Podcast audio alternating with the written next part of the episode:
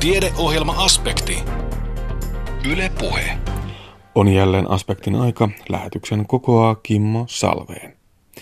Aspektin aluksi puhutaan ikääntyneiden lihasvoimasta.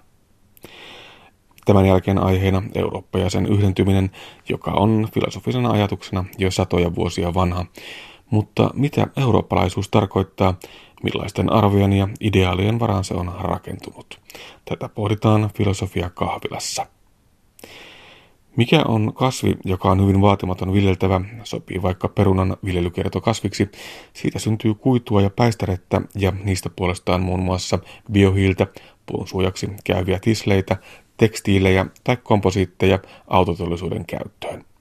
Kyseessä on tietenkin kuituhamppu. Kuituhampun kokonaisvaltaista käyttöä edistävän hankkeen projektipäällikkö, tutkijatohtori Laura Tomppo kertoo, että kiinnostuneita toimijoita alalla on paljon, mutta esimerkiksi investoinnit arveluttavat vielä viljelijöitä. Lähetyksemme loppupuolella lisää kuituhampusta ja siitä, miten se kasvoi kosteana kesänä. Mutta aluksi siis ikääntyneiden lihasvoimasta. Kävely on suomalaisten lempiliikuntamuoto ja sinällään se on tepsivä lääke osana terveyden ja hyvinvoinnin ylläpitoa. Mutta mitä enemmän vuosia kertyy, sitä tärkeämmäksi nousee lihasvoima eli voimaharjoittelun merkitys. Tuoreen tutkimuksen mukaan suurempi lihasvoima on yhteydessä paitsi parempaan fyysiseen kuntoon, myös vireämpään aivotoimintaan. Tästä aiheesta jatkaa Anne Heikkinen. Haaseltavana on tutkija Heikki Pentikäinen Kuopion liikuntalääketieteen tutkimuslaitoksesta. Jos ikääntyviltä ihmisiltä kysyy, että liikutteko riittävästi, niin moni vastaa, että kyllä. Ja siellä arjessa on todella paljon liikkumista, etenkin sen kävelyn muodossa. Kävely on loistava ja mainio kuntomuoto, liikuntamuoto, mutta että riittääkö se, jos puhutaan nimenomaan ikääntyneistä ihmisistä? Kävelyhän on ylivoimaisesti eniten suomalaisten harrastama liikuntamuoto ja se on erinomainen tapa pitää yllä ja parantaa nimenomaan sitä kestävyyskuntoa. Mutta tietysti sitten mitä enemmän ikää karttuu, niin nykyään ymmärretään se lihasvoimaharjoittelun merkitys ja tärkeys yhä, yhä enemmän. Eli kun sitä ikää tulee, niin loppujen lopuksi sitten se lihasvoima jaloissa erityisesti on se, joka ratkaisee, että mitenkä pitkään ja hyvin sieltä sohvalta nojatuolista päästään ylös. Eli sanoisin, että kävely on erittäin hyvä pohja sille liikunnalle, mutta että kannattaa rohkeasti sitä lihasvoimaharjoittelua lisätä sinne sitä mukaan korostetusti, mitä enemmän ikää karttuu. No pitääkö nyt tässä alussa tehdä vielä selväksi se, että kun puhumme lihasvoiman harjoittamisesta, niin emme välttämättä puhu siitä podauksesta, että, että nyt tuota, hapat kasvuun No ei, ei tietysti sanan varsinaisessa merkityksessä podauksesta ei varmastikaan puhuta, mutta kun sinne kuntosalille mennään, niin kannustan kyllä siihen rohkeisiin painojen käyttöön. Eli totta kai ensin täytyy olla suoritustekniikat hallussa ja, ja harjoittelun niin perusperiaatteet hallussa, mutta sen jälkeen kun homma käy tutuksi, niin, niin ehdottomasti vaan painoja – painoja tankoon tai käsipainoihin sen verran, että jaksaa se 8-12 kertaa aina yhtä sarjaa kohti tehdä. Ja silloin kun tulee väsymys, niin, niin tuota, silloin ollaan, ollaan niin kuin oikealla raiteella se lihasvoimaharjoittelun suhteen. Sä olet Heikki Pentikäinen tutkinut lihasvoiman yhteyttä kognitioon. Tämä on tuota, aika vähän tutkittu aihe, mutta miksi se olisi tärkeä? No ikääntyvien määrähän kasvaa sekä Suomessa että maailmalla voimakkaasti ja samalla tällainen lievä kognitiivinen heikentyminen ja dementia ovat nykyään ihan merkittäviä yhteiskunnallisia haasteita, niin kuin varmasti jo monet tietävätkin. Ja koska tähän sairauteen ei ole olemassa mitään parantavaa lääkehoitoa, niin totta kai kaikki toimenpiteet, joilla dementian puhkeamista voitaisiin siirtää, ovat ihan ensiarvoisen tärkeitä sekä inhimillisestä että sitten taloudellisesta näkökulmasta katsottuna. Ja mikäli muistisairauden alkua onnistuttaisiin elintapoihin vaikuttamalla siirtämään vaikka 5-10 vuotta, niin voisi muistisairaiden määrä maailmassa joidenkin arvioiden mukaan jopa puolittua, joka olisi tietysti ihan huikea juttu. Lihasvoimalla tiedetään oleva vahva yhteys yleisesti toimintakyvyn säilymiseen ikääntyessä. Ja onhan se hienoa, jos lihasvoimaa ylläpitämällä tai parantamalla pystytään pitämään myös aivot vireämpänä. Niin, puretaanko vielä tätä kognition termiä? Mitä sillä nyt tässä tarkoitetaan? No kognitiolla tarkoitetaan periaatteessa kaikkia tiedon vastaanottamiseen, tallentamiseen, käsittelyyn ja käyttöön liittyviä aivotoimintoja. Eli toisin sanoen käsite pitää sisällään paljon muutakin kuin se pelkän muistin, minä se monesti ymmärretään. Ja on pystytty erottelemaan, että jotkut aivoalueet liittyvät ihan keskeisesti tiettyihin kognitiivisiin toimintoihin, mutta kyseessä on erittäin monimutkainen ja vielä puutteellisesti ymmärretty kokonaisuus. No millä tavalla tätä nyt sitten on mitattu? Minkälaisilla liikkeillä, minkälaisilla manövereillä? No lihasvoimaa mitattiin kolmella alavartalon liikkeellä, eli ihan polven ojennuksella, polven koukistuksella sekä perinteisellä jalkaprässillä – sekä sitten kahdella ylävartalon liikkeellä, jotka molemmat suoritettiin istuvassa asennossa, eli penkkipunneruksella ja kulmasoudulla. Kaikki olivat siis ihan laitteessa tehtyjä liikkeitä, että irtopainoja ei tässä tutkimuksessa käytetty. Ja kaikki nämä on tosiaan perinteisiä, keskeisiin isoihin lihasryhmiin kohdistuvia harjoitteita. Ja puristusvoimaa mitattiin yleisen tavan mukaisesti kädessä pidettävällä puristusvoimamittarilla. Niin, nämä kuulostaa aika tutulta jutulta. Tosiaan polven ojennus, polven koukistus, jalkaprässi. Eli ei mitään kauhean ihmeellistä ja mystikästä. Ei todellakaan, että tässä tutkimuksessa keskityttiin, niin kuin harjoittelussakin kannattaa keskittyä, niin niihin ihan keskeisiin isoihin liikkeisiin, että ei, ei niin kuin terveysliikkujan lihasvoimaharjoittelun näkökulmasta niin on ihan turha lähteä näpertelemään, jos näin rohkeasti sanoo, niin turhan pienillä, pienillä ja vaikeilla ja hankalilla liikkeillä. Että ihan, ihan perusasioissa kannattaa pysyä. No keitä sitten olivat ne tutkittavat? Tutkittavana oli 338 keski-iältään 66-vuotiasta kuopiolaista miestä ja naista. He osallistuvat laajaan Doctors Extra-tutkimukseen Kuopion liikuntalääketieteen tutkimuslaitoksella vuosina 2005-2011. Ja nämä kaikki kävi siis teillä paikan päällä tekemässä siellä teidän kuntosalilla nämä liikkeet ja siinä otettiin mittaustulokset ylös. Kyllä, juuri, juuri näin. Eli, eli tota, näitä asioita, lihasvoimaa ja kognitiota mitattiin tutkimuksen alkuvaiheessa sekä sitten useita, useita kertoja myöskin tutkimuksen kuluessa. Mutta nämä tulokset, mitä tässä tutkimuksessa nyt on esitetty, niin nämä perustuu ihan pelkästään siihen tutkimuksen alkutilanteen mittauksiin. Eli, eli on mitattu lihasvoimaa alussa, kognitiota alussa ja sitten katsottu, että onko näillä asioilla yhteyttä. No tuossa puhuttiinkin jo siitä, että miten sitä lihasvoimaa mitattiin, niin miten sitten kognitiota voi mitata? No kognitio, tietysti kognitiota voi mitata monellakin tavalla. Me käytettiin tällaista niin sanottua SERAD-tehtäväsarjaa. Eli kyseessä on testikokonaisuus, joka mittaa useita eri kognition osa-alueita. Ja sen on todettu olevan myös erityisen hyvä työkalu tällaisen lievän kognitiivisen heikentymisen tunnistamisessa. Eli ei tarvitse olla varsinaista muistisairautta vielä olemassa, vaan tämä testistö pystyy kohtalaisen hyvin tunnistamaan ne riskihenkilöt jo aikaisemmassa vaiheessa. Ja tässä tutkimuksessa SERAT-testeistä laskettiin kokonaispistemäärä kuvaamaan niin sanottua globaalia kokonaisvaltaista kognitiivista toimintaa. Jos palataan sinne käden puristusvoimaan, niin se on semmoinen aika näppärä ja helppo menetelmä. Niitä testejä näkyy tuolla vaikkapa apteekeissa tai kauppakeskuksissa, kun on jotakin terveyteen ja hyvinvointiin liittyviä tilaisuuksia. Miten hyvä mittari se on, jos ajatellaan, että otetaan se puristusvoima ja tehdään siitä sitten tulkintoja kognitiosta? No, kuten sanoitkin, niin puristusvoimahan on suhteellisen helppo ja nopea mitata. Ja jos ihan tutkimuksen näkökulmasta ajatellaan, niin sitä on käytetty erilaisissa tutkimuksissa laajasti kuvaamaan lihasvoimaa. Ei pelkästään kognitiotutkimuksissa, vaan paljon muissakin yhteyksissä. Eli tästä syystä se mahdollistaa, koska on niin helppo ja nopea, niin lihasvoiman mittaamiseen suurelta määrältä tutkittavia kohtuullisessa ajassa, mikä on tietenkin suuri etu, etu isoja tutkimuksia tehtäessä.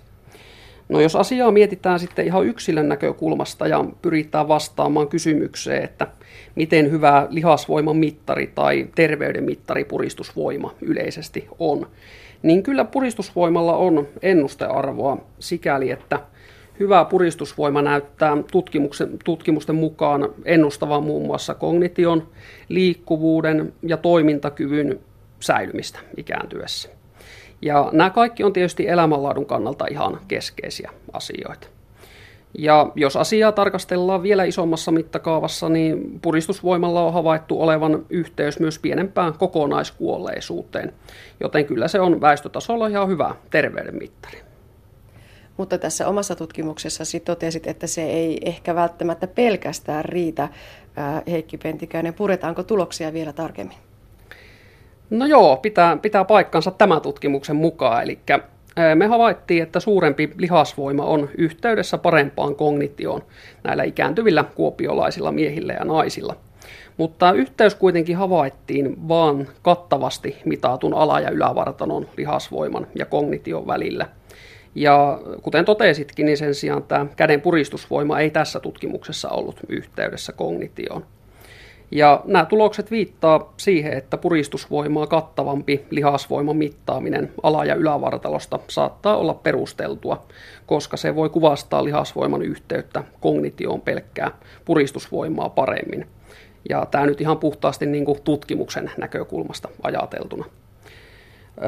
Mainitsinkin tuossa aiemmin, ja oli jo puhetta, että puristusvoimayhteys kognitioon on havaittu useissa aiemmissa tutkimuksissa – Täytyy muistaa, että meidän tutkimuksessa tutkittavat olivat keski-iältään 66-vuotiaita noin, eli itse asiassa kohtalaisen nuoria tämän tyyppiseen tutkimukseen. Ja lisäksi nämä tutkittavat oli vielä yleiseltä toimintakyvyltään sekä myös kognitioltaan hyvässä, hyvässä kunnossa. Eli useissa tutkimuksissa, joissa tämä puristusvoiman ja kognitioyhteys on havaittu, niin tutkittavat ovat olleet vanhempia – sekä sitten kognitioltaan että toimintakyvyltään jo, jo vähän heikommassa kunnossa. Eli puristusvoiman ja kognitioyhteys ei tullut esiin tässä meidän kohtuullisen nuoria ja hyväkuntoisia henkilöitä sisältäneessä aineistossa, mutta se ei suinkaan tarkoita, että puristusvoima olisi merkityksetön juttu, kuten tuossa aiemmin jo kerroin. No mitä sanot tästä teillä käytetystä menetelmästä, niiden vahvuudet ja heikkoudet? No ensinnäkin tutkittavana oli kohtalaisen suuri joukko kuopiolaisia miehiä ja naisia, joilta mitattiin lihasvoimaa kattavasti käytännössä koko kehoalueelta. Isompi määrä tutkittavia antaa aina, aina hyvät lähtökohdat tutkimuksen tekemiselle ja lisää sitä tulosten luotettavuutta. Ja niin kuin oli, oli puhetta, niin kognition mittaamiseen käytetty tehtäväsarja soveltuu hyvin tällaiselle tutkimusporukalle, koska sen erottelukyky on hyvää vaikka kognitiivinen heikentyminen olisi vielä hyvin, hyvin lievääkin. Et nämä asiat oli varmasti tämän tutkimuksen vahvuuksia. Ja toisaalta sitten tässä tutkimuksessa tarkasteltiin lihasvoima- ja kognitioyhteyttä ainoastaan siinä tutkimuksen alkutilanteessa.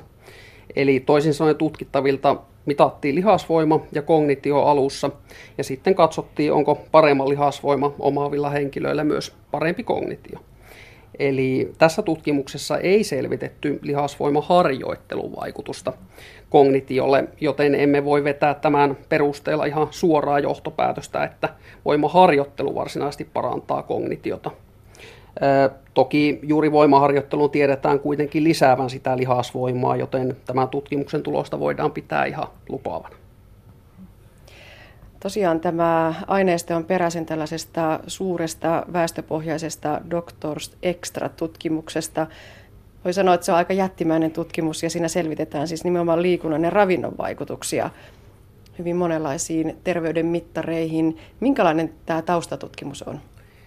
No tosiaankin isosta, isosta hankkeesta oli ja on edelleenkin kysymys. Eli Doctors Extra oli, oli laaja kuopiolainen neljä vuotta aina yhtä tutkittavaa kohden kestänyt väestöpohjainen tutkimus, jossa selvitettiin siis liikunnan ja ravinnon vaikutuksia tuonne verisuonten seinämiin ja toimintaan sekä sitten kognitioon, mitä tässä nyt on käsitelty. Ja alkuperäinen otos, joka poimittiin vuonna 2002 väestörekisteristä, niin käsitti itse asiassa kaikki siihen aikaan 55-74-vuotiaat kuopiolaiset miehet ja naiset. Ja tutkimus toteutettiin vuosina 2005-2011 Kuopion liikuntalääketieteen tutkimuslaitoksella ja siihen osallistui lopulta yli 1400 kuopiolaista miestä ja naista. Ja aineistoanalysointi on edelleen meneillään ja tämä nyt käsittelyssä ollut tutkimus niin on vain pieni palanen sitä isoa kokonaisuutta, joka tästä aineistosta on vielä saatavissa irti. Tämä tutkimus, josta nyt on puhuttu, on osa myös omaa väitöstutkimustasi. Mikä se laaja kokonaisuus on, mihin tämä liittyy? No, väitöskirjatutkimus kulkee otsikolla Kestävyyskunto, lihasvoima ja kognitio ikääntyvillä henkilöillä. Eli tämä on tosiaankin osa sitä, puolet oikeastaan on, on niin kestävyyskunnon yhteyttä sinne kognitioon ja toinen puolikas on tätä lihasvoimayhteyttä kognitioon. Ja sitten on myöskin tutkittu ihan, ihan näiden asioiden yhteyttä tuonne aivojen rakenteisiin, eli, eli tuonne niin kuin magneettikuvalla on kuvannettu aivoja ja sitten katsottu, että onko henkilöillä, joilla on, on tota parempi kestävyyskunto, niin, niin, niin onko heillä myös tiettyjen kognition kannalta keskeisten aivorakenteiden niin tilavuudet sitten suurempia. Tämmöistä työtä on myöskin, myöskin tehty. Lihasvoiman ja kognition yhteydestä kertoi tutkija Heikki Pentikäinen Kuopion liikuntalääketieteen tutkimuslaitokselta. Miten Euroopassa tuli Eurooppa, siis ennen kaikkea kulttuurisena käsitteenä ja yhteisönä? Miten sodista edettiin ajatukseen taloudellisten kytkösten tarpeellisuudesta rauhan näkökulmasta ja edettiin kohti yhä syvenevää yhdistymistä? Eurooppa ja sen yhdentyminen on filosofisena ajatuksena jo satoja vuosia vanha. Mutta mitä eurooppalaisuus tarkoittaa, millaisten arvojen ja ideaalien varaan se on rakentunut? Tätä pohdittiin filosofia kahvilassa Kuopiossa, kun Eurooppa-tutkimuksen tutkijatohtori Timo Miettinen kävi alustamassa otsikolla Eurooppa filosofisena ideana. Jos me nyt lähdetään hahmottamaan ensin sitä, että mitä me ymmärretään nykyään eurooppalaisella kehityskululla tai eurooppalaisella, eurooppalaisen integraation keskeisellä tarinalla, niin se varmaan liittyy ennen kaikkea toisen maailmansodan jälkeiseen kehitykseen ja tähän Euroopan yhteisön alkuvaiheisiin, ennen kaikkea hiili- ja teräsyhteisön syntyyn 1949 ja sitten myöhemmin Euroopan yhteisön syntyyn 1958 ja näin edelleen. Ja mikä tälle integraation muodolle on ominaista, on nimenomaan tällainen vahva ymmärrys siitä, että taloudellisen toiminnan pitää jollain tavalla olla tämän yhdistymisen tai integraation perustassa. Ajatus on se, että pelkkä kansainvälinen oikeus tai diplomatia on liian heikkoja keinoja luomaan sen tyyppisiä yhteyksiä valtioiden välille, että nämä valtiot pystyisivät elämään toistensa kanssa sovussa. Ja ainoastaan talous tai taloudelliset siteet on tarpeeksi vahvoja muodostamaan yhteisiä intressejä valtioiden välillä. Mutta oikeastaan tämä ajatus siitä, että taloudelliset suhteet on, on tärkeitä rauhan kannalta, palautuu jo oikeastaan 1700-luvulle. Ja sen takia ymmärtääksemme tätä nykyintegraation keskeistä teesiä, niin meidän on ymmärrettävä myös niitä kysymyksen asetteluja, jotka nousee 1700-luvun filosofiasta. No mikä sitten 1700-luvun filosofiasta tekee erityisen? Eurooppahan on tietysti käsite, joka, joka palautuu, niin kuin myyttikin osoittaa, niin antiikkiin. Ja se vähitellen syntyy ensin maantieteellisenä käsitteenä, kunnes keskiajalla siitä tulee vähitellen myös kulttuurinen käsite, vähitellen myös historiallinen käsite ja lopulta myös varhaismodernilla ajalla poliittinen käsite. Yksi ensimmäisiä eurooppalaisia poliittisen yhteisön muotoja, tai yksi ensimmäisiä ajatuksia eurooppalaisesta poliittisesta yhteisöstä syntyi jo 1400-luvun puolivälissä, kun Böömin kuningas von Bodiebrad ehdotti, että eurooppalaisten valtioiden, tässä ennen kaikkea saksalais-roomalaisen keisarikunnan, tulisi suojautua tätä Ottomaan imperiumin kasvavaa uhkaa vastaan. Jolloin ajatus oli se, että Euroopan tulee yhdistyä, tai eurooppalaisten valtioiden tulee yhdistyä, koska meitä uhkaa tietty ulkopuolinen tekijä. Se, mikä sitten muuttuu, kun tullaan 1600-luvulle, ja jolloin Eurooppaa tietysti riivaa kuuluisesti sisällissodat 30-vuotis, 30-vuotisesta sodasta lähtien, mitä argumentaatio oikeastaan muuttuu. Että tämä koko, koko syy ne teoreetikot, jotka alkaa puhua eurooppalaisesta liittovaltiosta tai valtioliitosta, niin alkaa sanomaan, että, että nimenomaan Euroopan ongelma on Eurooppa itse ja eurooppalaisten valtioiden väliset sotaset suhteet. Ja Euroopan pitää yhdistyä ei, ei sen takia, että meitä uhkaisi jokin ulkopuolinen tekijä, vaan sen takia, että eurooppalaiset valtiot ei pysty tulemaan toimeen keskenään.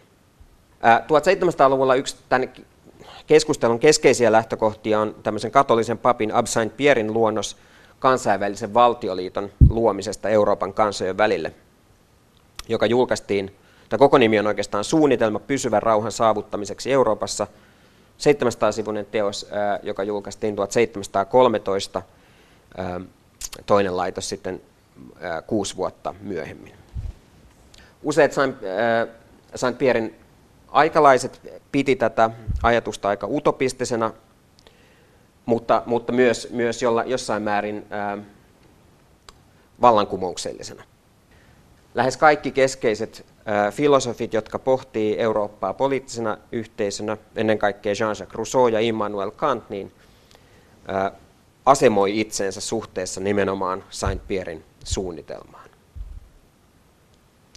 No se, mikä niin kuin, ää, Ruson ajatuksille on ehkä keskeistä, mä en ehkä hirveän pitkästi puhu siitä, mutta Ruson, mikä tekee Rusosta merkittävän on se, että hän on oikeastaan ensimmäinen, joka, joka muodostaa tämän hyvin keskeisen ajatuksen keskinäisriippuvuudesta, jota hän kutsuu voiman ja vastavoiman laiksi. Jossa ajatus on se, että kun konfliktit ei oikeastaan ole ikinä pelkästään paikallisia, vaan ne aina säteilee myös ulkopuolelle. Ja tälle keskinäisriippuvuuden ajatukselle sitten taloudellisen muotoilun antaa ennen kaikkea Adam Smith, koska Adam Smith on ensimmäinen ää, ää, taloustieteen teoreetikko, joka alkaa kuvata tätä taloutta ikään kuin järjestelmänä, jossa kaikki osaset ää, on yhteydessä toisiinsa. Smithhän tunnetusti hyökkää tällaista niin kuin merkantilistista talousajattelua vastaan, jos ajatellaan, että valtioiden keskeinen tehtävä on ainoastaan kerätä itselleen mahdollisimman paljon varallisuutta.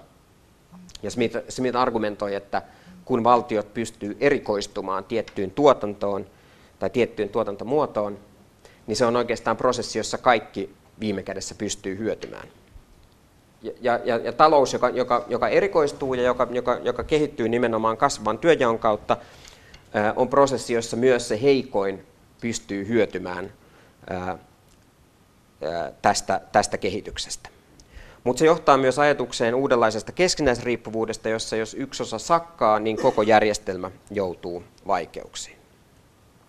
Ja tämän, tämän ajatuksen sitten ehkä pisimmälle vie 1700-luvun lopussa Immanuel Kant, joka teoksessaan Ikuiseen rauhaan, joka on julkaistu 1795, argumentoi, että, että nimenomaan taloudelliset siteet on se välttämätön ikään kuin perusta, joille, joille tämmöinen poliittinen yhteisö tai valtioliitto voi rakentua.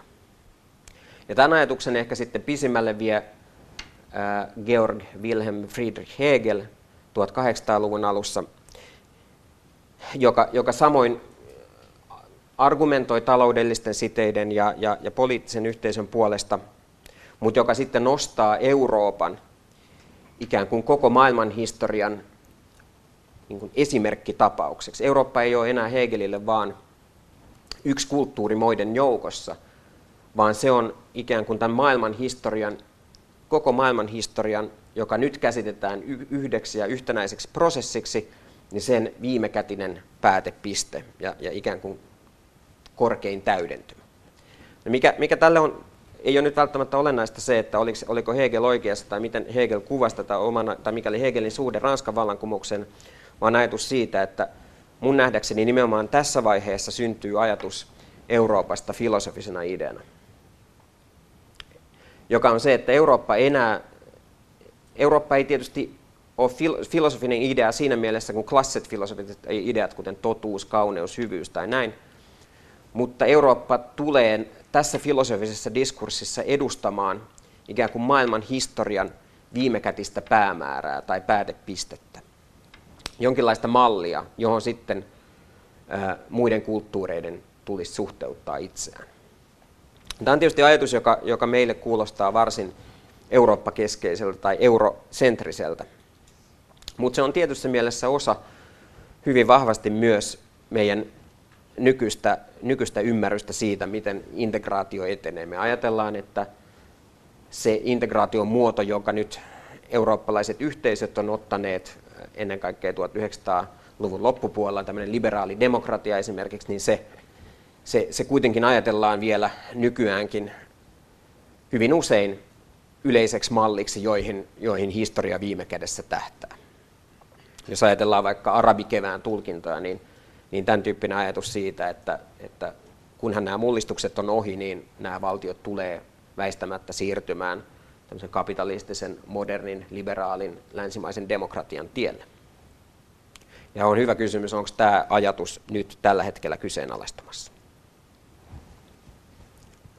Mikä ehkä on erityistä tälle 1700-luvun filosofiadebatille eurooppalaisesta rauhanprojektista, on, on, on ajatus, mistä me voitaisiin varmaan myös oppia, kun me pohditaan tämän päivän eurooppalaista integraatiota.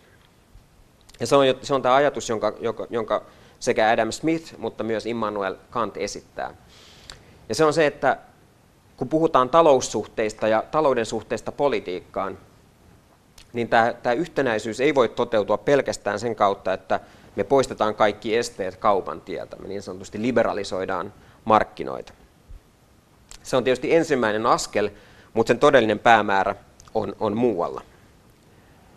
Ja tämmöinen niin kuin negatiivinen integraatio tai rajojen poistaminen tuleekin yhdistää positiiviseen integraatioon, eli uudenlaisten poliittisten instituutioiden luomiseen.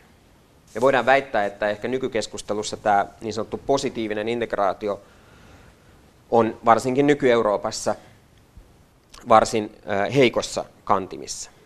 Eurooppalainen projekti erityisesti 1980- ja 1990-luvulta lähtien on ennen kaikkea kulkenut eteenpäin vahvasti tämmöisen markkinaliberalistisen ajattelutavan kautta, jossa nimenomaan sitten tämä positiivinen komponentti, se, se joka tasoittaisi jollain tavalla tätä markkinoiden kehitystä, niin on, on jäänyt vähemmälle. Eli siinä mielessä me ollaan mun nähdäkseni tilanteessa, jossa tämä filosofien keskeinen argumentti siitä, että talous johtaa rauhaan ja talous johtaa poliittiseen yhteistyöhön, tulee ajatella uudelleen. Joissain tapauksissa nimenomaan tämä talouden liberalisointi tuottaa uusia jakolinjoja. Ehkä yksi esimerkki nykypäivän Euroopassa tällaisesta jakolinjoista on, on uusjako pohjoiseen ja etelään, joka monessa mielessä on korvannut tämmöisen vanhan jaon itään ja länteen. Varsinkin eurokriisin jälkeen me yhä enemmän jäsenetään Eurooppaa suhteessa nimenomaan etelän heikomman talouden maihin ja pohjoisen vientivetoisen kasvun maihin, ongelmamaihin ja, ja hyviin talouksiin. Mutta siinä, siinä, missä kylmän sodan aikainen jako itään ja länteen oli ennen kaikkea jako, joka koski poliittista järjestelmää ylipäätänsä, niin tämän uuden jaon ehkä ongelma, että se ei, se ei enää välttämättä koske niinkään pelkästään poliittista järjestelmää tai poliittista hallintokulttuuria, vaan sen, sitä tukemaan on tullut uudenlainen psykologinen tai antropologinen kieli, jossa etelän maiden ihmisten ajatellaan olevan laiskempia tai ää, ää, epärehellisempiä kuin meidän täällä pohjoisessa. Ja ehkä uudelleen me ollaan taas ajauduttu siihen Max Weberin tulkitsemaan aikakauteen, jossa Euroopan todellinen jakolinja näyttää kulkevan protestanttisen pohjoisen ja katolisen etelän välillä. Ja yksi Euroopan kohtalon kysymyksiä on, miten me hallitaan tämä kasvava jakolinja pohjoisen ja etelän välillä. Mutta nämä ongelmat on, on kuitenkin jossain määrin osoituksia siitä historiallisesta havainnosta, jonka alkuperä on todellakin 1700-luvulla, jonka mukaan Euroopan ongelma on Eurooppa itse. Ehkä voisin puhua muutaman sanan ö, talouden, politiikan ja oikeuden suhteesta nimenomaan nykypäivän, nykypäivän Euroopassa. Mä luulen, että yksi, yksi keskeisiä äh, niin kuin eurooppalaisen liberalismin ongelmia tällä hetkellä on se, että äh, meille tämä talouden, politiikan ja oikeuden välinen suhde on yhä vaikeammin hahmotettavissa. Me ei välttämättä enää ymmärretä, minkä tyyppiset päätökset on ennen kaikkea poliittisia päätöksiä, minkälaiset päätökset on sellaisia, jotka jätetään markkinoille ja mitkä taas sellaisia, jotka ää, koskee puhtaasti toimeenpanevaa valtaa. Jos me ajatellaan eurokriisiä ja eurokriisin ehkä tärkeintä tapahtumaa, joka oli tämä Mario Draghin puhe 2012 siitä, että ää, ää, Euroopan keskuspankki tulee tekemään kaikkensa, että, että tämä, tämä tota, kriisi saataisiin ratkaistua, niin, niin meidän on oikeastaan vaikea hahmottaa, että minkä tyyppiset poliittiset mekanismit ää, sen taustalla on.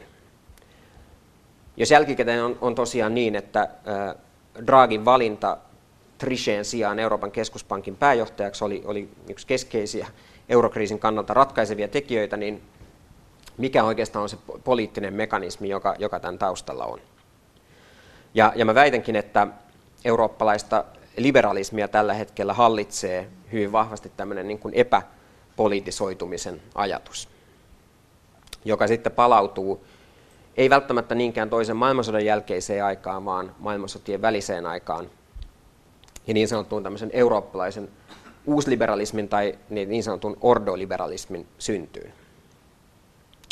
Ja mikä tälle ajatukselle oli ominaista, oli se, että ää, oli, oli niin kuin hyvin vahvasti ajatus tämmöisestä niin kuin epäluottamuksesta politiikkaa kohtaan ylipäätänsä. Ää, ordoliberalismi syntyi suhteessa natsien harjoittamaan tämmöiseen keskusvallan väärinkäyttöön, mutta toisaalta myös tämmöiseen saksalaiseen hyvin vahvaan kartelitalouteen, joka 20-30-luvulla sitä hallitsi. Jolloin ajatuksena se, että että oikeastaan tämmöinen niin klassisen liberalismin ajatus markkinoista jonkinlaisena niin kuin itseohjautumana prosessina on riittämätön, mutta toisaalta myös tämmöinen niin kuin vahva sosialistinen keskusjohtoinen talous on myöskin toimimaton järjestelmä. Ja nämä ordoliberaalit alkoivat oikeastaan sitten kehittää ajatusta taloudesta, jossa valtion rooli olisi hyvin vahvasti, hyvin vahva ja hyvin keskeinen, mutta jossa valtio nimenomaan ei tekisi taloudellisia päätöksiä, vaan loisi pikemminkin ehdot tälle, tälle kilpailun toteutumiselle. Ja mikä tälle ordoliberalismille oli ehkä ominaista, oli nimenomaan tämmöinen ajatus, niin kuin vahva epäluottamus nimenomaan politiikkaa kohtaan. Ajatus siitä, että, että politiikka on viime kädessä vain niin yksittäisten intressiryhmien vallankäyttöä ja pyrkimystä valtaan ja pyrkimystä niin kuin anastaa valtiokoneisto itselleen. Ja, ja oikeastaan tässä kuviossa sitten nimenomaan valtiota tarvitaan suojelemaan taloudellista toimintoa politiikalta itseltään. Politiikka on nimenomaan eristettävä valtion, tämmöinen politikointi, intressiryhmien politikointi on eristettävä oikeastaan siitä valtion tarjoamasta viitekehyksestä. Ja tämän takia syntyy ajatus eurooppalaisesta liberalismista – jo, jossa on tämä vanha, vanha kertomus siitä, että talous nimenomaan on se keskeinen tekijä, jonka kautta ää, ihmisten yhteiselo tulee järjestää tai se muodostaa jonkinlaisen pohjan sille. Mutta siinä syntyy myös uudenlainen ajatus valtiosta, nimenomaan ei tämän, ää, ei tämän prosessin tuotteena, vaan ennen kaikkea sen, sen takaajana. Ja, ja tässä taas tämä niin 1700-luvulta lähtevä ajatus talouden ja politiikan suhteesta kääntyy jollain tavalla ympäri. Nyt tarvitaan nimenomaan valtiota turvaamaan se taloudellisen toiminnan ympäristö tai taloudellinen peli. Ja mikä, mikä tällä ajatuksella on tietysti ominaista on se, että tässä niin talouspolitiikan ylipäätänsä koordinaatiomekanismiksi muodostuu vahvasti säännöt ja laki. Eli, eli ajatus siitä, että nimenomaan se tapa, jolla me suojellaan valtiota politikoinnilta tai yksittäisten intressiryhmien politikoinnilta on se, että me lukitaan ne keskeiset poliittiset valinnat tämmöisiksi pysyviksi säännöiksi ja periaatteiksi, joita kaikkien markkinatoimijoiden tulee sen jälkeen kunnioittaa. Ja mikä on meidän tilanteen kannalta olennaista, tämä on vähän pitkä story, mutta mikä meidän kannalta on olennaista on se, että kun Euroopan talous- ja rahaliittoa luotiin 89-luvun taitteessa, niin tämä Saksan vaatimus tämän, tämän keskuspankin hyvin vahvasta epäpoliittisuudesta ja myös tämän talouspolitiikan sääntöperustaisuudesta, niin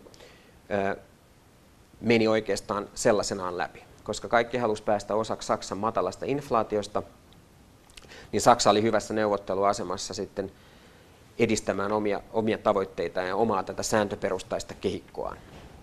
Ja sen takia me, me päädyttiin Euroopassa siihen tilanteeseen, että, että talous- ja rahaliiton keskeiseksi finanssipoliittiseksi koordinaatiomekanismiksi muodostui nämä lait tai säännöt, eli ennen kaikkea 3 prosentin alijäämätavoite ja, ja sääntö siitä, että valtioiden velka ei saa olla kuin 60 prosenttia suhteessa bruttokansantuotteeseen, mutta myös tämä ajatus siitä, että Euroopan keskuspankin tulee olla vahvasti finanssipoliittisesti neutraali toimija. Ja me oikeastaan ollaan tultu tilanteeseen, jossa nyt me ollaan näkemässä, että eurokriisin myötä, että tämä vahvasti sääntöperustainen, poliittisesti neutraali ää, taloudellisen koordinaation malli ei ole riittävä, vaan, vaan riittävä, riittävä sopeuttamaan yksittäisiä valtioita tähän kehitykseen, vaan me ehkä Euroopassa nyt tarvittaisiin myös uudenlaista ajattelua, joka koskee nimenomaan tätä taloudellista koordinaatiota ja, ja sen perustassa olevaa ajatusta siitä, että, että talous voi parhaiten silloin, kun nämä koordinaatiomekanismit on mahdollisimman epäpoliittisia. Ja ehkä, ehkä, vielä, ehkä vielä lopuksi vielä palataan tähän niin kuin filosofia, filosofiapuoleen, niin, niin tota, mä oon aina ollut viehättynyt jossain määrin niin Han Arendtin ää, poliittista ajattelusta, koska Arendtin pointtihan on se, että politiikan ytimessä on nimenomaan yhteinen maailma. Me usein ajatellaan, että politiikassa on kyse ideoista, käsitteistä tai, tai voimasta ja vallankäytöstä, diplomatiasta, ehkä neuvottelusta. Mutta Arendtin mielestä politiikan ytimessä on nimenomaan yhtenäinen, yhteinen maailma. Ja politiikalle on ominaista, että se tapahtuu nimenomaan yhteisessä maailmassa sen sijaan, että se tapahtuisi pelkästään pään sisässä tai mielen sisässä. Mutta Arendtin pointti tai Arendtin keskeinen pointti tässä suhteessa on se, että ennen kuin asioista voi olla ikään kuin eri mieltä, ennen kuin politiikka, poliittinen väittely ja, ja vääntö voi käynnistyä, niin meidän pitää jossain määrin ainakin jakaa jotain yhteistä. Ja ehkä Euroopan keskeisiä kriisejä tällä hetkellä on, että, että tämä, nimenomaan tämä yhtenäinen maailma, ikään kuin yhteiset faktat siitä, mitä Euroopassa tapahtuu, niin se on jossain määrin katoamassa. Meidän mediaympäristö on muuttumassa enemmän kansalliseksi, tai ainakin siten, että jos eurooppalaisista tapahtumista raportoidaan, niin raportoidaan vahvasti tämmöisen niin kuin kansallisen linssin läpi. Ja sen takia ehkä Euroopan keskeisin kriisi on se, että, että tämä yhteinen kertomus tai yhteinen tarina, joka ei tarkoita mitään sumutusta siitä, että ää, jonkinlaista myyttiä tai, tai ää, pelkästään luomusta siitä, mitä Eurooppa on ollut, niin kyse ei ole tämmöisestä, vaan siitä, että, että meillä olisi jonkinlainen ja, jaettu käsitys siitä, mitä Euroopassa tällä hetkellä tapahtuu ja mikä on se keskeinen integraatioteoria ja historia, johon me nojataan. Ja tämä on oikeastaan Aarentin keskeinen ajatus siitä, että, että politiikan yhte, ytimessä on nimenomaan yhtenäinen maailma. Näin siis tutkija tohtori Timo Miettinen, joka puhui Euroopasta filosofisena ideana Filosofia kahvilassa Kuopiossa. Tilaisuuksien järjestäjänä toimii Snellman kesäyliopisto. Ja tuo alustus löytyy kokonaisuudessaan Aspektin nettisivuilta osoitteesta kantti.net kautta aspekti. Mikä on kasvi, joka on hyvin vaatimaton viljeltävä, sopii vaikka perunan viljelyskertokasviksi, siitä syntyy kuitua ja päistärettä ja niistä puolestaan muun muassa biohiiltä, tekstiilejä tai komposiitteja autoteollisuuden käyttöön. Kyseessä on tietenkin kuituhamppu. Kuituhampun viljelyyn soveltuvia peltoja on Suomessa runsaasti tarjolla, eikä sen kasvatus kilpaile ruokatuotannon kanssa. Professori Reijo Lappalainen arvioi, että hampun kokonaisviljelyala on noin tuhat hehtaaria, vaikka hampun viljelyyn soveltuvaa maa-aluetta olisi yli 70 000 hehtaaria. Missä sitten kuituhampun hyödyntäminen ja viljelyn lisääntyminen kiikastavat? Anne Heikkisen haadeltavana ovat tutkijatohtori Laura Tomppo ja professori Reijo Lappalainen. Aluksi Lappalainen kertoo, millainen kulunut kosteja kesä oli kuituhampun viljelyn suhteen. No, kulunut kesä oli tosiaan kyllä haastava myöskin kuituhampun viljelyn suhteen, eli ensinnäkin ei päästy sitten kylvämään ihan silloin, kun normaalisti toukokuussa kylvetään, ja, ja sitten myöskin korjuun suhteen ja koko kasvukauden ajan niin tuli vettä niin kuin kaikki tietää. Eli, eli hamppukaanhan ei tykkää, jos on liikaa vettä, niin se ei kasva hyvin. Sillä lailla, että haastava kesä, eli siinä mielessä meidän hankkeen kannalta hyvä, että tuli tämmöinen vähän vaativampikin. Niin, eli näkee sen, että, että mitä tapahtuu myös semmoisena kesinä, kun ne viljelyolosuhteet eivät ole ihan optimaaliset. On sanottu monesti, että se hampu kasvaa ihan missä vaan, että se on hyvin helppo kasvi, mutta että ilmeisesti ei kuitenkaan ihan näin ole.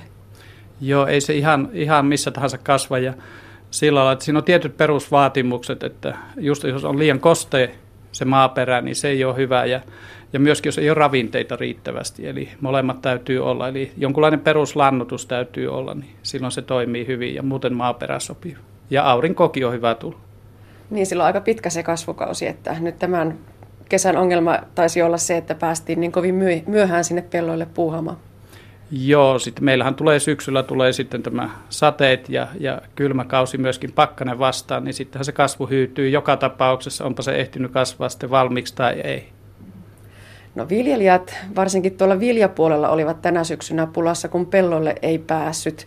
Miten se on kuituhampun suhteen? Jos syksyllä ei pääse pellolle, niin onko keväällä sitten uusi mahdollisuus?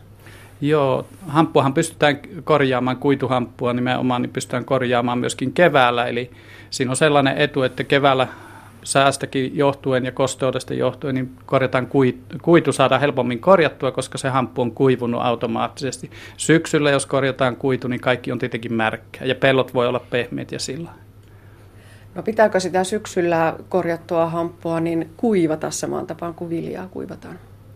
Joo, kyllä siis jatkojalostusta ajatellen, niin joka tapauksessa täytyy mitä tahansa pellolta kerätään, niin kun se on kosteita, niin se täytyy, jotta se ei homehdu eikä mene pilalle, niin se täytyy kuivata. Ja jos ajatellaan esimerkiksi ensymaattista liotusta, niin joutuu itse asiassa kahteen kertaan kuivaamaan se. Mm. Minkä takia näin on? Se täytyy kuivata, että sitä entsyymiä, joka hajottaa, niin ei mene ihan mahdottomia määriä, koska siinä hamppukasvissa on paljon vettä, jopa yli parisata prosenttia on se kosteus, niin täytyy tiputtaa se ensin pienemmäksi ja sitten tuota käsitellä ja sen käsittelyn jälkeen täytyy myöskin sitten kuivata. No nyt puhutaan siis siitä kuituhampusta ja ajatellaan, että sitä kasvaa tuolla nyt ihan niin kuin hehtaaritolkulla. Niin mikä se tilanne tällä hetkellä Suomessa on? Kuinka paljon hampua viljellä? Joidenkin arvioiden mukaan, nyt ei ole ihan tarkkoja lukuja, mutta kokonaishamppuviljely Suomessa, siis sisältäen öljyhampu ja kuituhampu, on noin tuhat hehtaaria, vaikka tähän hampun viljelyyn soveltuvaa pinta-alaa olisi yli 70 000 hehtaaria Suomessa. Niin, eli aikamoisia mahdollisuuksia on. Ehkä tähän väliin pitää nyt ottaa nämä erot, eli on kuituhamppua ja sitten sitä öljyhamppua. Kuinka erityyppisiä kasveja ja kuinka erityyppiset käyttömahdollisuudet niillä ovat? Joo, itse asiassa niitä on oikeastaan kolme tämmöistä hyötyhamppulinjaa, eli on tämä kuituhamppu, öljyhamppu ja sitten on lääkehamppu. Ja niillä jokaisella on sitten oma erityiskäyttökohde, eli niin kuin lääkehamppu on nimityskin sanoo, lääkkeisiin käytetään kuituhamppu kuiduksi ja sitten tuota öljyhamppu, nämä siemenet hyödynnetään niin kuin lähinnä elintarvikkeisiin ja tällaiseen, mutta myöskin tästä öljyhampun tapauksessa niin tämä varsiosa voitaisiin hyödyntää näihin niin kuin korkeamman jalostusarvon tuotteiksi ja sitä me myöskin tutkitaan. Tällä hetkellähän sitä vartta ei hyödynnetä öljyhampun tapauksessa juurikaan. Puhutaan vielä sananen siitä korjaamisesta. Ihan leikkuupuimuritasolla ei taideta olla, vaan, vaan miten sitä jos puhutaan, valataan sinne kuituhampuun, niin miten sitä korjataan? No siihen on ihan tämmöinen perinteinen puimuri, millä puidaan viljoja, niin ei välttämättä sovellu suoraan, mutta vähän vastaavan tyyppiset laitteet, niin esimerkiksi tämä maisinkorjuussa käytetty tämmöinen puimurimainen laite, niin tuota, se soveltuu, kun muutetaan tiettyjä näitä osia sinne laitteistoon, niin se sopii tämmöiseen katkokuidun keräämiseen hampusta. Ja tässä teillä hankkeessa ideana on ollut se, että ei todellakaan tarvittaisikaan mitään ihmeellisiä, erikoisia, kalliita laitteita, vaan voisi käyttää niitä samoja, mitä jo nyt tällä hetkellä maataloudessa on käytössä. Joo, nimenomaan, että nythän maatalous on mennyt muutenkin eteenpäin, on tullut tuota, niin, lautasniittokoneet ja on tullut tätä paalaimet, isommat, järemmät. Ja yksi semmoinen lähtökohta on nimenomaan ollut, että pystyisi näitä olemassa olevia laitteita joko hiukan modifioituna tai sitten tuota, niin, kuitenkin tämmöistä edullista teknologiaa käyttämään. Ja näyttää siltä, että esimerkiksi tämä paalaus onnistuu kyllä. Pyöräpaaleja voidaan tehdä ja myöskin leikata ja korjata ihan näillä perinteisilläkin menetelmillä. No mutta miksi olemme niin kovin kiinnostuneita kuituhampusta? Itä-Suomen yliopistolla on käynnissä kuituhampu kokonaan käyttöön monipuolisempaa yritystoimintaa maaseudulle hanke. Ja sen hankkeen projektipäällikkö, tutkijatohtori Laura Tomppo, mitä hampussa on niin kovin kiinnostavaa? Hamppu on tosi monipuolinen kasvi ja sitä, sitä voidaan hyödyntää tätä kuituhamppuakin tosi monissa sovelluksissa, eli voidaan käyttää komposiiteissa, tekstiilissä. Sitten me ollaan nyt yliopistolla tutkittu tämän lisäksi niin vielä sen kuituhampun päistäreen hyödyntämistä muun muassa hiilenä, eli tämmöistä maanparannushiiltä tai suodatushiiltä voisi ajatella siitä tehtävän. Eli mahdollisuuksia on paljon. No voiko sanoa, että kuituhampu on semmoinen vielä tällä hetkellä kadonnut aarre, että, että tosiaan viljelyala olisi, sen, sen viljely ei ole mahdotonta ja sen käyttö, sovelluskohteet ovat, tuntuu näin maalikosta, että miltei rajattomat, eli, eli tavallaan niitä potentiaaleja on kyllä. Kyllä, potentiaalia on paljon ja, ja, ja tuohon viljelyyn liittyen vielä tiedetään, että kuituhamppu on hyvä tämmöinen vuoroviljelykasvi, eli sillä voidaan parantaa sitten muiden, muiden tota, muun muassa perunan satoa. Ollaan tässä meidän hankkeessa selvitelty sitäkin. Niin, niin, niin. Ja yksi oleellinen tekijä myöskin tuohon viljelyyn liittyen on, että kun perinteisesti monille kasveille tarvitaan torjunta-aineita, jotta ne kasvaa, niin hampun tapauksessa näin ei ole. Eli se pärjää hyvin rikkaruohoja vastaan itsekin sellaisena. No miten ne viljelijät, vaikkapa nyt teidän hankkeenne kautta, niin ovat innostuneet lähtemään tähän hampuviljelyyn? No viljelijöitä kiinnostaa tämä helppohoitoisuus, että sitä ei tuota, se aika lailla pärjää, kun on hyvä pelto, niin siellä koko kesän sitten. Ja, ja jos korjuu onnistuu ja tuotteille ostaa, niin se totta kai kiinnostaa. Ja just tämän vuoro, vuoroviljelyn kautta tuleva etu sitten vielä muuhun viljelyyn, niin se houkuttelee kyllä. Hamppu on semmoinen vanha tuttua, tuttavuus, mutta silti uusi juttu. Kuinka paljon se viljelijä tarvitsee sitä taustatietoa ja rohkaisua ja, ja tutkimustietoakin siihen, että, että sit uskaltaa lähteä kokeilemaan ja viljelemään? No tästä me ollaan meidän työpajoissa muun muassa jonkun verran keskusteltu, että hampussa on ehkä vähän semmoinen ongelma, että tietoa on kaikenlaista saatavilla ja se oikein tiedon löytäminen sitten on välillä haastavaa ja, ja vaatii semmoista perehtyneisyyttä. Ja, ja se varmasti joissakin tapauksissa niin voi korottaa sitä kynnystä lähteä kokeilemaan sitten. No entä sitten siellä toisessa päässä, jos puhutaan jo siitä jatkojalostuksesta ja loppukäyttäjistä, niin miltä hankkeen tiimolta näyttää, millainen kiinnostus siellä on?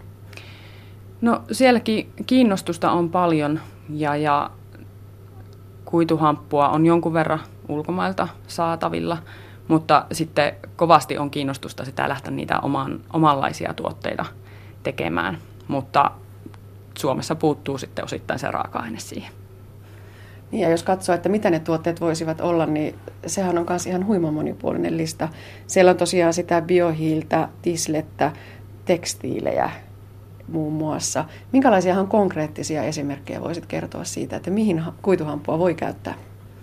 No meillä nyt tuolla hankkeen työpajassa oli esillä joitakin tämmöisiä pienimuotoisia kokeiluja, ihan siis neulottuja tekstiilejä, lankaa on tehty, komposiitteja koitettu, tämän tyyppisiä tuotteita.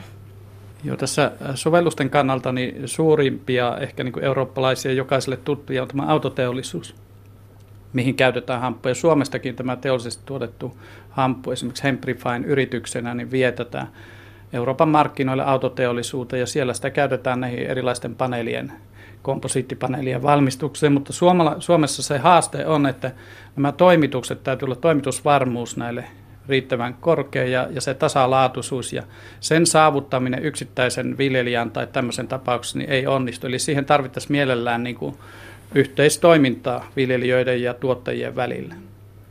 Niin ja onko myös näin, että ne määrät, mitä sinne pitäisi pystyä toimittamaan, niin ovat aika suuria? Joo, niin ne määrät, mitkä äh, joutuu, niin kuin toivotaan, että ne pystyy toimittamaan, niin ne vastaa niin muutama sata hehtaari viljelyaloja ja yksittäisellä viljelijällä ei varmaankaan semmoista välttämättä ole.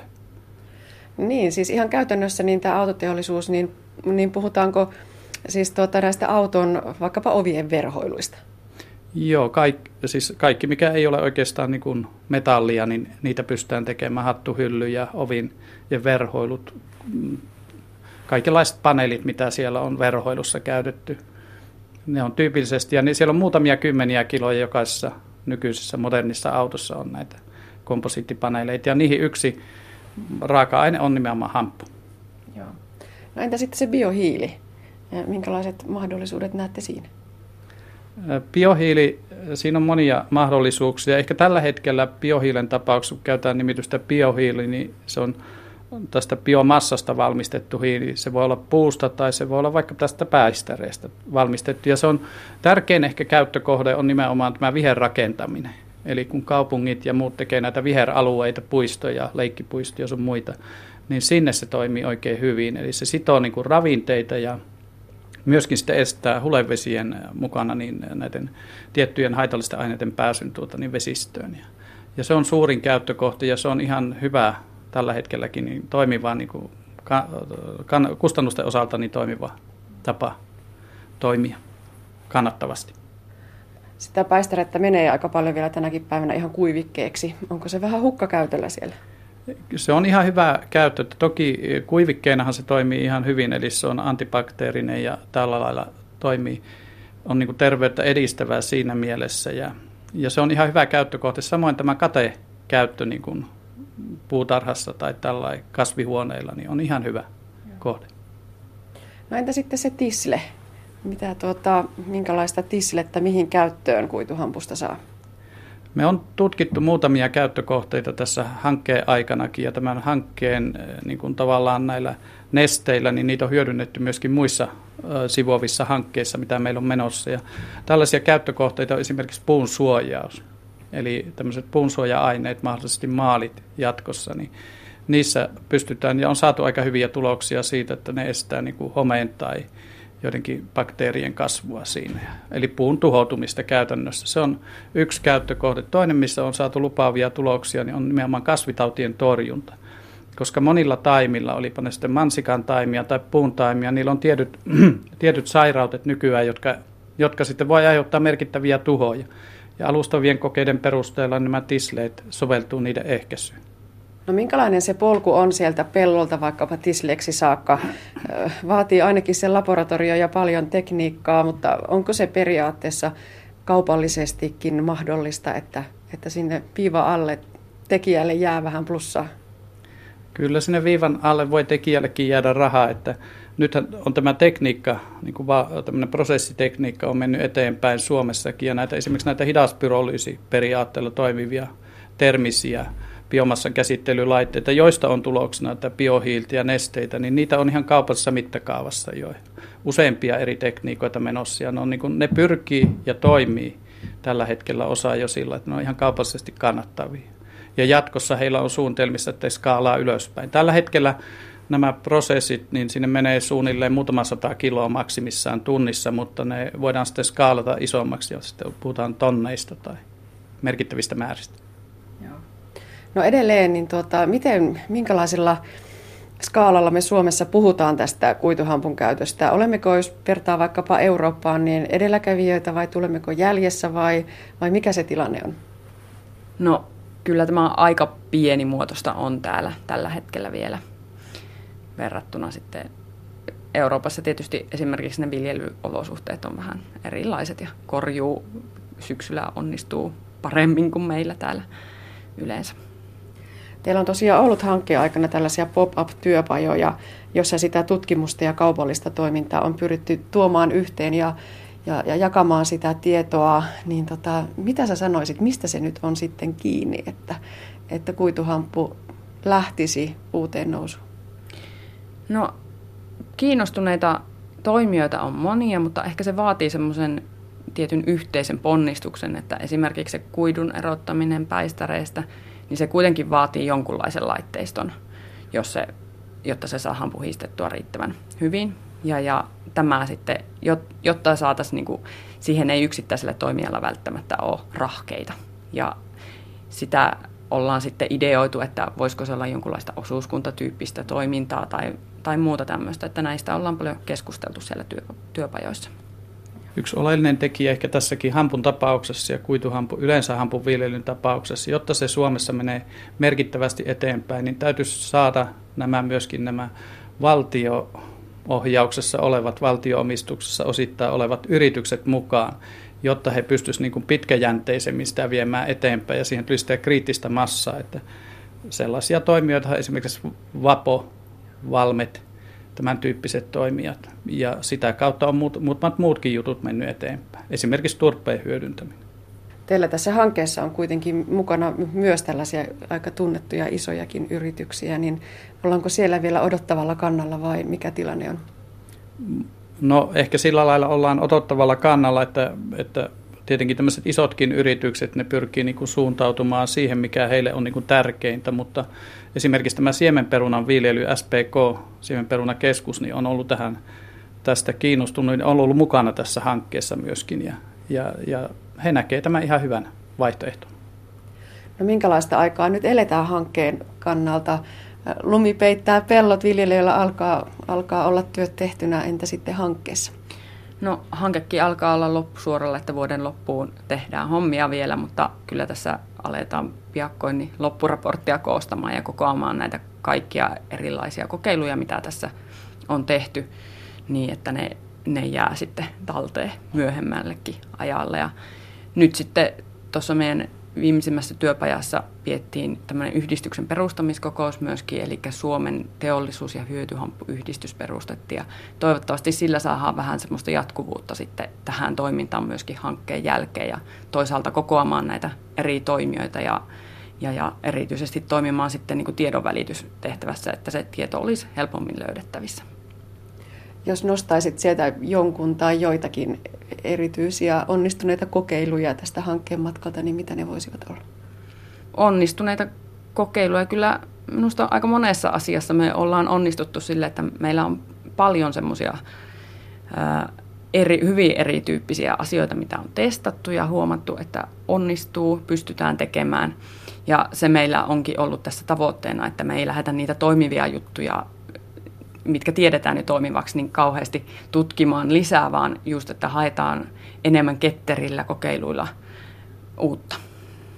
Eräs tämmöinen ketterä kokeilu, mikä on tehty nyt muulla rahoituksella näihin hiiliin liittyen, nimenomaan hamppupohjaisiin hiiliin liittyen, niin on tämmöinen suodatuskokeilu. Ja näyttää siltä, että tällä hamppupohjaisella hiilellä niin on tiettyjä käyttökohteita, joissa se toimii paremmin kuin nämä muut biomassapohjaiset biohiilet. Ja, ja sitä pyritään tietenkin viemään jatkokehityksenä myöskin sitten yliopistolla ja yhdessä yritysten ja muihin toimijoiden kanssa niin eteenpäin. Niin, professori Reijola Palainen, millaisena näette sen yliopiston ja tutkimustyön roolin siellä kaupallistamisen puolella? Kuinka hyvin se viesti välittyy ja miten yliopisto voi olla siinä apuna ja, ja viedä sitä tutkittua tietoa myöskin sinne kaupallistamiseen saakka? Kyllä yliopisto on näissä ollut jo mukana näissä kaupallistamishankkeissakin ja nythän on ollut näitä Tekesin kaupallistamisen edistämisestä liiketoiminnan kehittämiseen liittyviä, valmisteluun liittyviä hankkeita, tutlihankkeita esimerkiksi. Parhaillaankin meillä on menossa niitä pari kappaletta. Toinen liittyy ehkä lähemmin tähän hamppuhommaan ja siinä on tämmöiset hienokemikaalit, eli jopa tämmöiset puhtaat lääkeainemolekyylit, joita pystytään, tai muut hyödylliset molekyylit, vaikkapa kasvinsuojeluun tai johonkin tämmöisiin mm, puun suojaukseen liittyvät jakeet, jotka pystytään sieltä sitten puhdistamaan. Eli se ajatus on, että kun sieltä tulee nesteitä saadaan, niin täytyy sitten tietyt haitalliset aineet niistä poistaa ja sitten se hyödylliset niin kuin viedä eteenpäin ja jopa tuotteeksi asti. Ja uskon, että ihan samalla kuin tässä öljyhampun tapauksessa, niin sehän pohjautuu, Finolan menestys pohjautuu yliopistotutkimukseen, jota ne teki silloin aluksi. Ja samalla lailla myöskin tässä kuituhampun tapauksessa, niin eri yliopistoissa Suomessa ja ammattikorkeakouluissa, niin tätä on viety eteenpäin ja toivotaan, että se tuottaa tulosta. No käännetään ihan lopuksi kysymys vielä toisinpäin, että mitä sitten tutkimuksen näkökulmasta tällaisista hankkeista saa, jossa on tosiaankin mukana toimijoita ihan sieltä alkutuottajista loppukäyttäjiin saakka?